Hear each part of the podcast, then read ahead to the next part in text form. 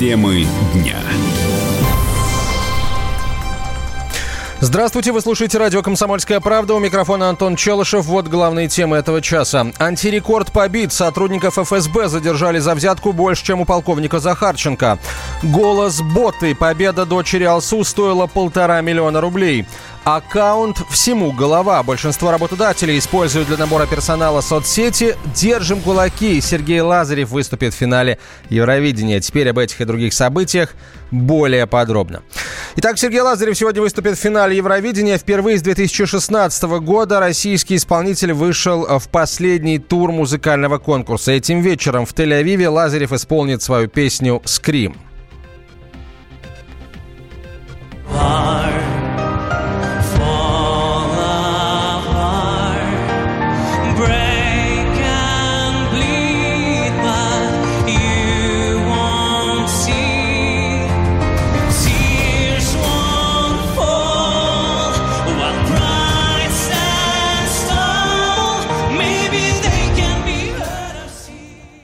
На сцене будет сразу 9 Сергеев Лазаревых. По задумке постановщиков певец оказывается в окружении зеркал и цифровых экранов с собственным изображением.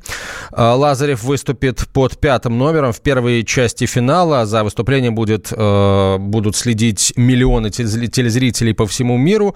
И, э, конечно, корреспондент «Комсомольской правды» тоже там присутствует на месте э, в течение всего дня. И накануне, накануне эфира мы будем получать от них самые, самую свежую информацию. Компания Компания Google предсказала тем временем возможного победителя Евровидения нынешнего сезона. Поисковик подсчитал, кого пользователи ищут чаще всего. Это представитель Франции Билял Ассани. Наш Сергей Лазарев на третьем месте. Какие прогнозы у букмекеров? Отвечает Константин Макаров, президент букмекерской компании Бинго Бум. Фаворитом песенного конкурса Евровидения в этом году является представитель Нидерландов. Заключить пари на победу представитель Нидерландов можно с коэффициентом 1,7. Представитель России Сергей Лазарев, по версии наших аналитиков букмекерской компании Бингобом, занимает только седьмое место. Лазарев на сегодня не входит даже в тройку фаворитов. Поэтому э, коэффициент на победу Лазарева составляет 17. Это означает, что человек, заключив пари, сделал ставку на победу Сергея Лазарева, в победы Сергея Лазарева свой вклад, свою пари, свои денежные средства должен умножить на 17, и тогда поймет, какой выигрыш составит. Предположим, если заключить пари со ставкой 1000 рублей на победу Сергея Лазарева с коэффициентом 17, и Сергей Лазарев победит, выигрыш игрока букмекерской компании составит 17 тысяч рублей. Сергей Лазарев участвует в конкурсе уже во второй раз. В 2016 году он занял на Евровидении третье место, выиграв при этом по результатам зрительского голосования. Ну а что будет э, на этот раз, узнаем уже через несколько часов. А прямо сейчас на прямую связь со студией выходит корреспондент «Комсомольской правды» Елена Бадуэн. Она в Тель-Авиве находится. Лена, добрый день. Добрый день. Я действительно нахожусь в Тель-Авиве. Мы все в боевой готовности.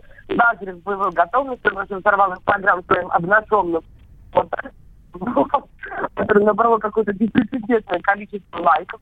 Мы, в общем, все будем за него голосовать, даже я просто мы только Слушай, даже после этого он оказался на, на третьем месте по, вот, э, по количеству а запросов ну, поисковых. Ребята, слушайте, давайте как Ларин, например, которая победила, привезла Евровидение в Швецию, или как Кончита, они вообще были где-то в конце списка, там, типа, у них были какие-то десятые, двенадцатые, восемнадцатые места, и что ничего не помешало в финале с какой-то первой. Поэтому не, да. не спикер вообще ничего не значит. А, что сейчас, а, с твоей точки зрения, с точки зрения наблюдателей, а, с точки зрения членов самой команды Лазарева, может помочь и, наоборот, помешать Сергею а, отпраздновать победу? Лена, Лена. очень большая проблема. Да, я здесь, я на связи. Вот теперь мы тебя слышим. Нет. Да, я говорю только голосование людей. Это, мне кажется, что это большая проблема, что люди у нас ленивые. Думают себе, ну, кто-то еще там отправит смс. А на самом деле это правда Лен, ну, спасибо, спасибо большое. К сожалению, у нас э, проблемы определенные со связью. Есть Елена Бадуэн была на прямой связи со студией. В течение всего дня в выпусках новостей э, мы будем сообщать вам все подробности о том, что происходит э, в Тель-Авиве. Ну и вечером последим за ходом э, этого э, песенного конкурса у Сергея Лазарева пятый номер. Детская площадка из Рязани стала известной на всю страну. Власти потратили несколько миллионов рублей на ее установку, но ничего не сделали. Отчаявшись получить ответ от местных чиновников, горожане обратились с этим вопросом к Владимиру Путину. И теперь намечается кое-что интересное. Подробности у Егора Зайцева. Качели, горки, канаты и море веселья. Именно на это рассчитывали дети в Рязани, когда власти города заявили, что построят в местном лесопарке игровую площадку. Проект серьезный, деньги тоже не маленькие, целых 4 миллиона. Но дети – наше будущее, для них жалеть нельзя. Начали, как говорится, за здравие. Нашли место, нашли подрядчика, определили сроки сдачи объекта, ноябрь 2018 и, отдав деньги, стали ждать. Когда час X настал, мэрия проверила результаты работы, подписала акт приемки и отдала деньги. Вот только площадки в указанном месте не оказалось, что очень удивило горожан. Ну разве 4 миллиона рублей стоят тех горьких слез ребенка, который не получил обещанного веселья? Именно такой вопрос задала себе местная журналистка и рассказала о проблеме Владимиру Путину на медиафоруме. Реакция президента была незамедлительной. Это криминальная история просто. Я уже, честно говоря, думаю, что у нас такого и не бывает. Ну, я надеюсь, что не везде разочаровывается. Все-таки э, многое делается. Но в этот случай, конечно, удивительный. Э, я надеюсь, нас э, Бастрыкин Александр Иванович слышит и э, я думаю, что он же своего выехал, шанса проявить свои выехал на площадку, э, профессиональные качества не упустит. Летом 2018 года в рамках федерального проекта формирования комфортной городской среды в лесопарке Рязани построили центр уличного спорта. Заасфальтировали дорожки, поставили детские аттракционы, лавочки и урны. В октябре активисты ОНФ проверили чиновников и сделали вывод, что по сравнению с проектом недостает канатного комплекса за 800 тысяч рублей, детского игрового комплекса за 1,2 миллиона рублей, ну и по мелочи – карусели, песочницы, пружинных качалок. Также якобы отсутствовали тренажеры для занятий спортом инвалидов-колясочников. Все есть, вы хорошенько посмотрите. Примерно так говорили городские чиновники, вспоминает сопредседатель Рязанского отделения ОНФ Евгений Зызин. А в ответ на наш запрос администрация города сообщила, что нет оборудования установлено надлежащим образом. Мы провели повторный рейд и вновь его там не обнаружили. После чего ситуация была вынесена в публичное поле. Об этом сообщили рязанские СМИ. Был направлен запрос в прокуратуру Рязанской области, которая 9 ноября прошлого года в своем ответе официально подтвердила, что в ходе проверки фактического выполнения работы выявлено, что часть спортивного оборудования, предусмотренного муниципальным контрактом, по состоянию на 8 ноября 2018 года не установлена. Конечно, после незамедлительной реакции президента незамедлительно отреагировал и Следственный комитет. Проверка будет жесткой, тем более за ее ходом следят первые лица страны.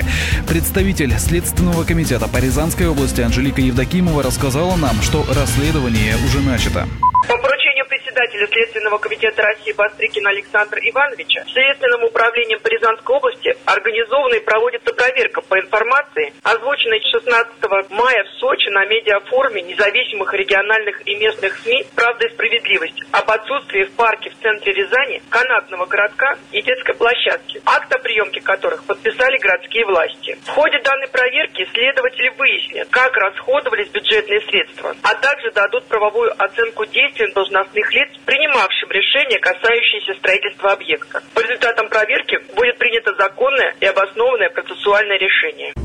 Власти Рязани открещиваются от всех обвинений в свой адрес. Все установили только не в одном месте. Просто части комплекса перенесли в другие места, заявили в пресс-службе мэрии. Но теперь чего уж тут. Ждем официального заявления следователей по результатам проверок. Егор Зайцев, радио «Комсомольская правда». Ведущие на радио «Комсомольская правда» сдержанные и невозмутимые. Но из любого правила есть исключение.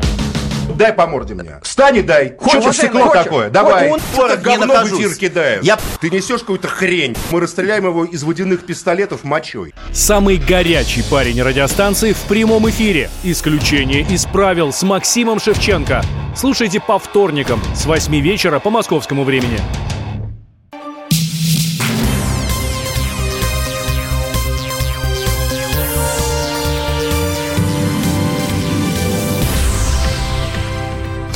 Полковник Дмитрий Захарченко, тот самый, у которого нашли комнату для денег, в которой было без малого 9 миллиардов рублей, сейчас где-то обливается горькими слезами. Он больше не самый-самый.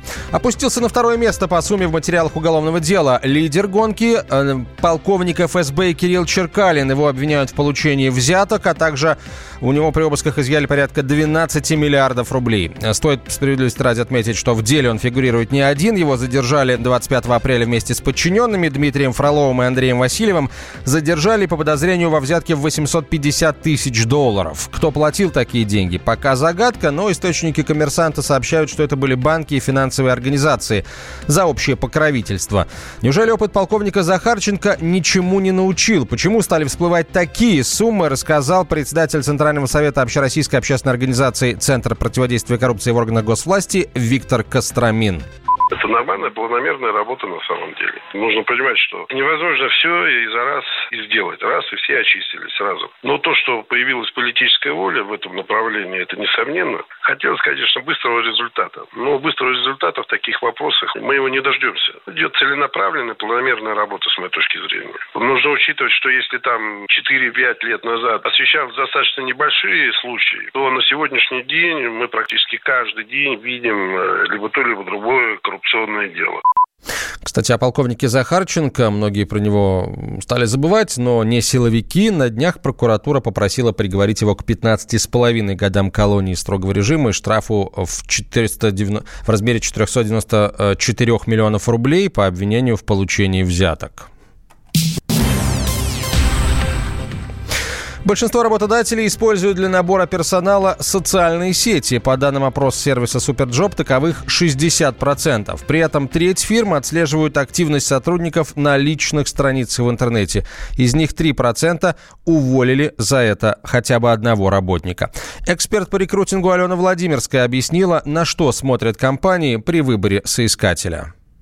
Ни в коем случае, соответственно, даже если вы плохо расстались с предыдущим работодателем, об этом нельзя писать публично. Потому что все следующие работодатели этого очень боятся. Собственно, никогда вас не возьмут на работу, если там есть какой-нибудь негативные отзывы, тем более скандалы. Второе, соответственно, не любят никаких радикальных политических взглядов. Чем меньше политики или чем нейтральнее она, тем лучше, потому что вы не знаете, каких политических взглядов придерживаются ваши коллеги, ваше начальство. Точно так же это связано там каких-то других спорных общественно-политических моментов, религии, еще каких-то вещей. Третье, не любит, когда в социальных сетях видно, что много человек играет. К этому относятся очень плохо. Поэтому советую, разделяйте, пожалуйста, личный и рабочий аккаунт. Личное, где вы много пишете там про личную жизнь, какие-то свои взгляды и прочее. Это один аккаунт. Профессиональный, где вы рассказываете о себе как о профессионале, это другой. Там должно быть большое количество ваших выступлений на конференции, если вы выступаете. Если не выступаете, то ссылок на ту профессиональную литературу, которая вам интересно, все, что вас характеризует как качественного профессионала. Если невозможно разделить аккаунты, то просто соблюдайте настройки доступа. Что вы ставите публичное, что вы ставите, например, только для друзей или только для семьи. Большинство работодателей, 56%, если быть точным, не следят за интернет-активностью сотрудников, 14% с ответом затруднились. Две трети российских семей не имеют финансовых сбережений. Об этом свидетельствуют результаты опроса Левада-центра. За пределами крупных городов только 29% населения в состоянии откладывать деньги. Большинство россиян считает нынешнее время финансово неблагоприятным. Но проблема не в том, что мало зарабатывают, просто не умеют рационально тратить. Это мнение экономиста Дениса Аракши цифру нужно смотреть в динамике, но вероятнее всего она была такой же там и 5, и 10 лет назад. На мой взгляд, причина в том, что люди, а точнее говоря, домохозяйства, не умеют управлять своим бюджетом. То есть на самом деле, ну, поскольку этой темой я занимаюсь довольно давно и пристально, я бы сказал, что процентов до 30 бюджета домохозяйства расходуется нецелевым образом, вот так вот, если канцелярским языком выражаться. То есть на то, на что не нужно это тратить. По данным опроса, 40% россиян не ждут, что их финансовое положение изменится в ближайшее время, а 30% респондентов считают, что оно ухудшится. Врачи призвали наказывать родителей, которые воспитывают детей э, веганами. Специалисты считают, что такая диета опасна для здоровья ребенка. И после смерти нескольких детей началось серьезное обсуждение этого вопроса. Правда, пока только в Бельгии. Именно там погибли малыши.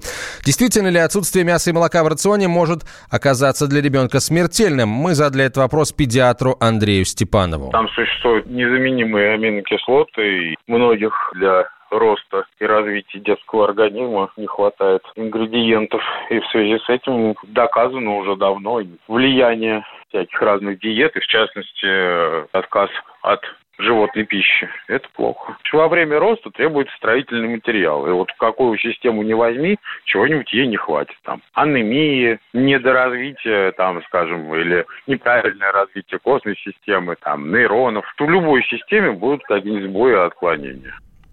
В России подобные наказания для родителей веганов вряд ли возможны, говорит председатель Национального родительского комитета Ирина Волынец. Дети не должны быть вегетарианцами, что это выбор каждого, когда он станет уже взрослым, самостоятельным человеком. А другой вопрос заключается в том, что достаточно сложно отследить, является ребенок вегетарианцем или нет. И если родители а, будут знать, что это под запретом, они будут учить детей скрывать эту информацию, и дети будут, например, просто отказываться от сосиски в школе съедать только гарнир и говорит о том, что им не хочется. И, конечно же, здесь я бы сделала главный акцент на работе с родителями. Не просто на запретах, потому что одними запретами и наказаниями невозможно добиться результата. А если мы будем работать с родителями, объяснять им, что детскому организму вегетарианство может быть вредно, то мы получим совсем другой результат. Конечно же, есть убежденные фанатики, которые уверены в том, что их точка зрения является единственно верной. И вот с ними, я думаю, будет больше проблем. Ирина Волынец также добавила, что разъяснительную работу нужно проводить и для самих детей.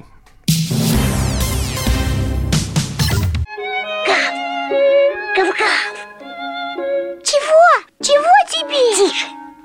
Я придумал секретный язык. А зачем секретный язык, а? Чтобы мы могли разговаривать, а нас никто не понимает. Учитесь понимать своих питомцев. В эфире радио «Комсомольская правда» советы ветеринара Ильи Середы. Слушайте программу «Вот такая зверушка» каждую субботу с 5 вечера по Москве.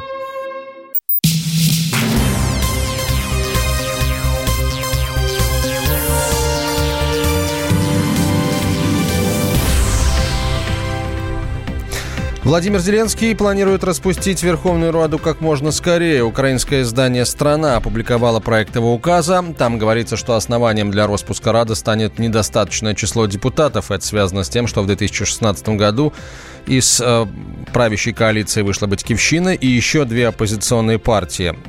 Сообщается, что указ Владимир Зеленский подпишет в понедельник, 20 мая, сразу же после своей инаугурации. Тогда же могут быть приняты меры в отношении других политиков. Во время дебатов перед вторым туром президентских выборов Зеленский пригрозил Порошенко, э, что тот может стать фигурантом уголовного дела. По данным агентства Nation News, всего в списке, кому могут запретить выезд из Украины, 177 чиновников. Зачем нужны такие списки, объясняет замдиректора Национального института развития современной идеологии Игорь Шатров. Ну, это значит, что Зеленский попробует каким-то образом отстраниться, себя позиционировать совершенно независимым от прежней власти э, президентом. И э, будет стараться сделать все для того, чтобы его не ассоциировали вообще э, Порошенко и его командой. И я думаю, что вот такие пиаровские, на первый взгляд, ходы, как показательные вот эти вот списки, очень громкие заявления публичные, они будут присутствовать в начале карьеры Зеленского. Но это не факт, не факт, что все названные в этих списках э, лица окажутся фигурантами уголовных дел, они окажутся под каким в отношении них будут применены какие-то репрессии, совершенно не значит. Добавлю, что если Верховная Рада будет распущена, то новые выборы в украинский парламент состоятся 14 июля. В Москве неизвестный принес в банкомат полмиллиона рублей билетами банка приколов. Злоумышленнику удалось обмануть терминал, деньги были зачислены на два счета. Причем устройство распознало подделку только в 35 купюрах. Это недоразумение могло произойти из-за неправильной настройки банкомата, отметил эксперт по кибербезопасности Сергей Шерстобитов. Банкомат действительно устройство очень умное и обладающее возможностями для проверки купюр на подлинность. Но во всем проявляется человеческий факт. Эта техника когда-то собирается на заводе-изготовитель или перед тем, как устанавливаться непосредственно там в торговом центре или где-то еще, банкомат проходит отладку, тестирование, сборку. Не всегда банкомат после того, как он оттестирован, может быть переведен просто по забывчивости, по неаккуратности соответствующих людей, которые за это отвечают, переведен в боевой режим, в режим, когда он должен проводить валидацию купюр. Когда он их принимает, он их, конечно же, раскладывает по определенным ячейкам. Теоретически может случиться вероятность того, что такая купюра найдет своего обладателя уже совершенно будучи там легальным незлоумышленником. Злоумышленник не автор этой идеи. Еще в прошлом году в Санкт-Петербурге мошенники скормили банкомату билеты банка приколов на 5 миллионов рублей. Одной из самых громких тем уходящей недели стали итоги проверки результатов шоу «Голос детям». Победу дочери Алсу аннулировали. Компания группа IB подтвердила, что за девочку голосовали боты, а не простые зрители. Теперь Первый канал проведет примирительный спецвыпуск 24 мая. Ну а мы напомним вам, как развивались события.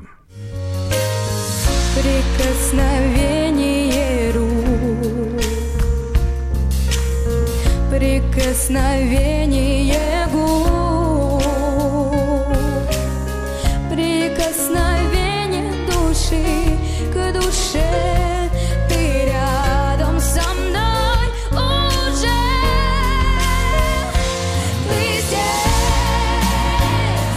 За эту песню Микела Абрамова получила 56,5% голосов зрителей. Десятилетняя дочь Алсу в два раза обошла ближайшего конкурента Ержана Максима.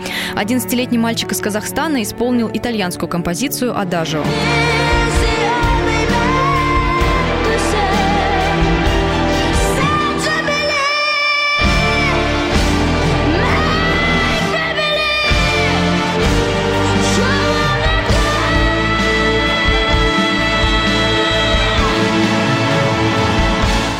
Большой разрыв между результатами голосований конкурсантов вызвал бурю критики. Зрители негодовали. Я возмущена, потому что как только начались якобы голосования зрителей, тут же вот эта вот мамина дочка сразу пролезла. Ну, ребята, ну намного достойнее ее. И чтобы Нино набрала 11%, а дочка Алсу набрала там 50 с чем-то, такого просто быть не может. Это всем было понятно, что голосование было явно подтасовано. Честно говоря, после этого уже и не хочется даже это смотреть. Всегда детей жалко, которые проигрывают, они плачут. И... А когда еще и проигрывают еще и несправедливо, ну, здесь уже вообще, честно говоря, зашкаливает. К возмущенным телезрителям сразу присоединились представители шоу-бизнеса. Так Максим Галкин заявил, что у него свой победитель, и после такого шоу он не допустит, чтобы его дети принимали участие в подобных конкурсах. У нас есть свой домашний победитель. Это Ержан Максим. Спел невероятно. Мы за него всей семьей вчера слали смс -ки. Помимо него вообще общий уровень был потрясающий. И Нино Честнер, и Анастасия Иванова, и Валера Кузаков, и Миша Григорян. Молодцы. Что касается Микелы Абрамовой, тоже хорошо поет. Но объективно она отстает от всех, кто вчера участвовал в финале. К сожалению, ее родители не соизмерили свое информационное влияние. Слишком много их звездных друзей топило за девочку. Такой возможности нет у других родителей, и произошел драматический перекос. Не травите, пожалуйста, Микелу. Продюсер Иосиф Пригожин отметил, что ребенок в этой ситуации не виноват. Я хочу сказать, что нельзя быть жестокими по отношению к детям, и я надеюсь, что психологически ее там не раздавят, что называется. После неоднозначного финала гендиректор Первого канала Константин Эрнст не исключил пересмотра системы голосования на шоу. Он пообещал информировать зрителей о ходе проверки, которую сейчас проводит телеканал. Однако именно технических нарушений в регламенте конкурса не было, заявил ведущий шоу Дмитрий Нагиев. Все в рамках регламента, что касается э, Первого канала, не было ни подлогов, ни вопросов. Другой вопрос, э, не было ли э, заявление в пользу одного из конкурсантов с какой-то другой стороны. Тем были ли проплачено количество звонков. Вот с этим Первый канал будет разбираться, и Константин Львович Эрнст объявляет э, расследование. Радиоведущая Алена Бородина уже несколько лет следит за детским голосом. Она говорит, очень жаль, что скандал бросает тень на репутацию шоу. Но, по ее мнению, любые махинации в передаче такого уровня невозможны. Я против того, чтобы обвиняли голословно, что кто-то там на Первом канале какие-то деньги взял или там проплачено. Все это смешно. Канал такого уровня, как Первый, позволит себе морать репутацию из-за таких смешных вещей, ну просто люди не будут. Мой муж шеф-редактор «Голос». Я знаю ситуацию изнутри. Подробностей никаких я вам рассказывать не собираюсь, но могу сказать, что Первый канал опубликовал итоги голосования а, зрителей, где абсолютно все очевидно. Вот они итоги. А кто кого зарядил звонить, отправлять смс, это уже вопросы к родителям победительницы. Я лично видела у многих артистов эти призывы голосовать за Микелу. Сейчас мне очень жалко эту девочку маленькую, честно говоря. Это просто травля, конечно, сумасшедшая. Там, на мой взгляд, недальновидно поступили родители. Масштабы скандала вышли за пределы шоу. К обсуждению подключились даже политологи. По их мнению, природа возмущения людей понятна. Этот конкурс создавался как шанс для детей из народа. Финал детского голоса лишь надавил на больную мозоль и подчеркнул все недостатки в стране, говорит политолог Сергей Марков. Такого рода конкурсы существуют как социальный лифт. И когда побеждают как раз не люди из народа, а люди из ультраэлитных олигархических семей, это вызывает у людей бурю возмущения, потому что это значит, что эти социальные лифты не работают. Это значит, что справедливости не существует, что телевидение, с их точки зрения, занимается подтасовкой. Те, кому много дано, не должны претендовать на то, чтобы забрать себе, захапать все. Маленькие конкурсанты поддержали решение Первого канала провести независимое расследование. Мама Роберта Багратяна рассказала комсомолке, что сын расстроился, но принял поражение. Ну, что делать? Мы в таком мире живем. Пусть проверяют. Я за. Нам ничего не известно. Мы сами голосовали, так чтобы сказать, как, что я, как я могу скомментировать, если внутри не знаю, что там творится или как. Ну, это выбор зрителей. Если все честно, то выбор зрителей. То ли погасить скандал, то ли поддержать детей, а может и то, и другое сразу, подключилась тяжелая артиллерия. На следующий день после оглашения результатов участников проекта в Рублевском ресторане собрала Алла Пугачева. Это были дети из команды Светланы Лободы, Нино Чеснер, Роберт Багратян и Анастасия Иванова, а также подопечный Валерия Меладзе, Ержан Максим, который, по мнению многих, был, безусловно, лучшим. Примадонна вручила им свою премию «Золотая звезда Аллы». Прощаясь, она подала руку каждому из приглашенных юных артистов и сказала «Обниматься не будем, мы теперь коллеги». Валерия Лысенко, радио «Комсомольская правда». Я хотел бы ветром быть и над землей лететь. К солнцу в снегах. Я хотел бы в небе спать и сны о нем смотреть. Сны в облаках. Но ты сказала мне Это мечты. И ничего в них нет. Вот и все, что сказала мне ты. А я хочу, как ветер петь И над землей лететь. Но так высока и так близка облака. Может быть, ты будешь ждать, а может быть и нет. Дело твое. Если вдруг меня